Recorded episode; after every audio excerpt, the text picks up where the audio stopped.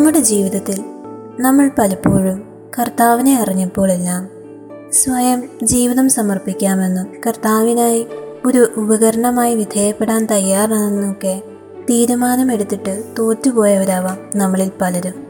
കർത്താവിന് വേണ്ടി ഇറങ്ങുമ്പോൾ കൽപ്പനകൾ പാലിക്കണമെന്നും സ്വന്തം ജീവിതത്തിലെ സുഖങ്ങളും സ്വാർത്ഥ താല്പര്യങ്ങളും ത്യാഗം ചെയ്യണമെന്നും സഹനങ്ങൾ ഏറ്റെടുക്കേണ്ടി വരുമെന്നൊക്കെ തിരിച്ചറിയുമ്പോൾ ഇതെല്ലാം ഓർത്ത് ഒരു സേഫ് സോൺ തിരഞ്ഞെടുത്തവരായിരിക്കാം നമ്മളിൽ പലരും.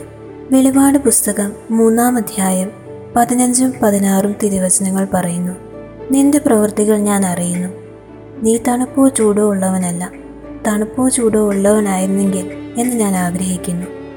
ചൂടോ തണുപ്പോ ഇല്ലാതെ മന്ദോഷ്ണനാകിയാൽ നിന്നെ ഞാൻ എൻ്റെ വായിൽ നിന്ന് തുപ്പിക്കളയും. യേശുവിനോട് ചേർന്ന് നടന്ന സ്നേഹിതരായ ശിഷ്യന്മാർ പോലും തിരുവചനങ്ങളെല്ലാം ശ്രവിച്ചെങ്കിലും കർത്താവിന് വേണ്ടി സഹനമേറ്റെടുക്കണം എന്ന് തിരിച്ചറിഞ്ഞപ്പോൾ ഓടിയകന്നവരാണ്.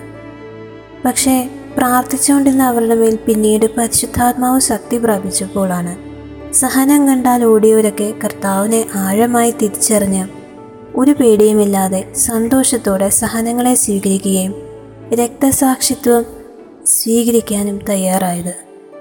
നമുക്ക് നമ്മളെ തന്നെ പരിശോധന ചെയ്യാം.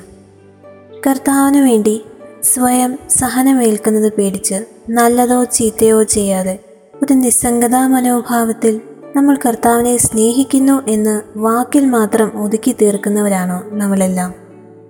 ദാനമായി നൽകപ്പെട്ട ഈ ജീവിതത്തിന് ഒരു വിളിയുണ്ടെന്നും ആ വിളി ഞാൻ പൂർത്തീകരിക്കേണ്ടതാണെന്നും ഞാൻ സ്വമേധയല്ല പരിശുദ്ധാത്മാവിലൂടെ എനിക്കിത് സാധിക്കുകയുള്ളൂ എന്ന തിരിച്ചറിവാണ് നമ്മളെ നയിക്കേണ്ടത്.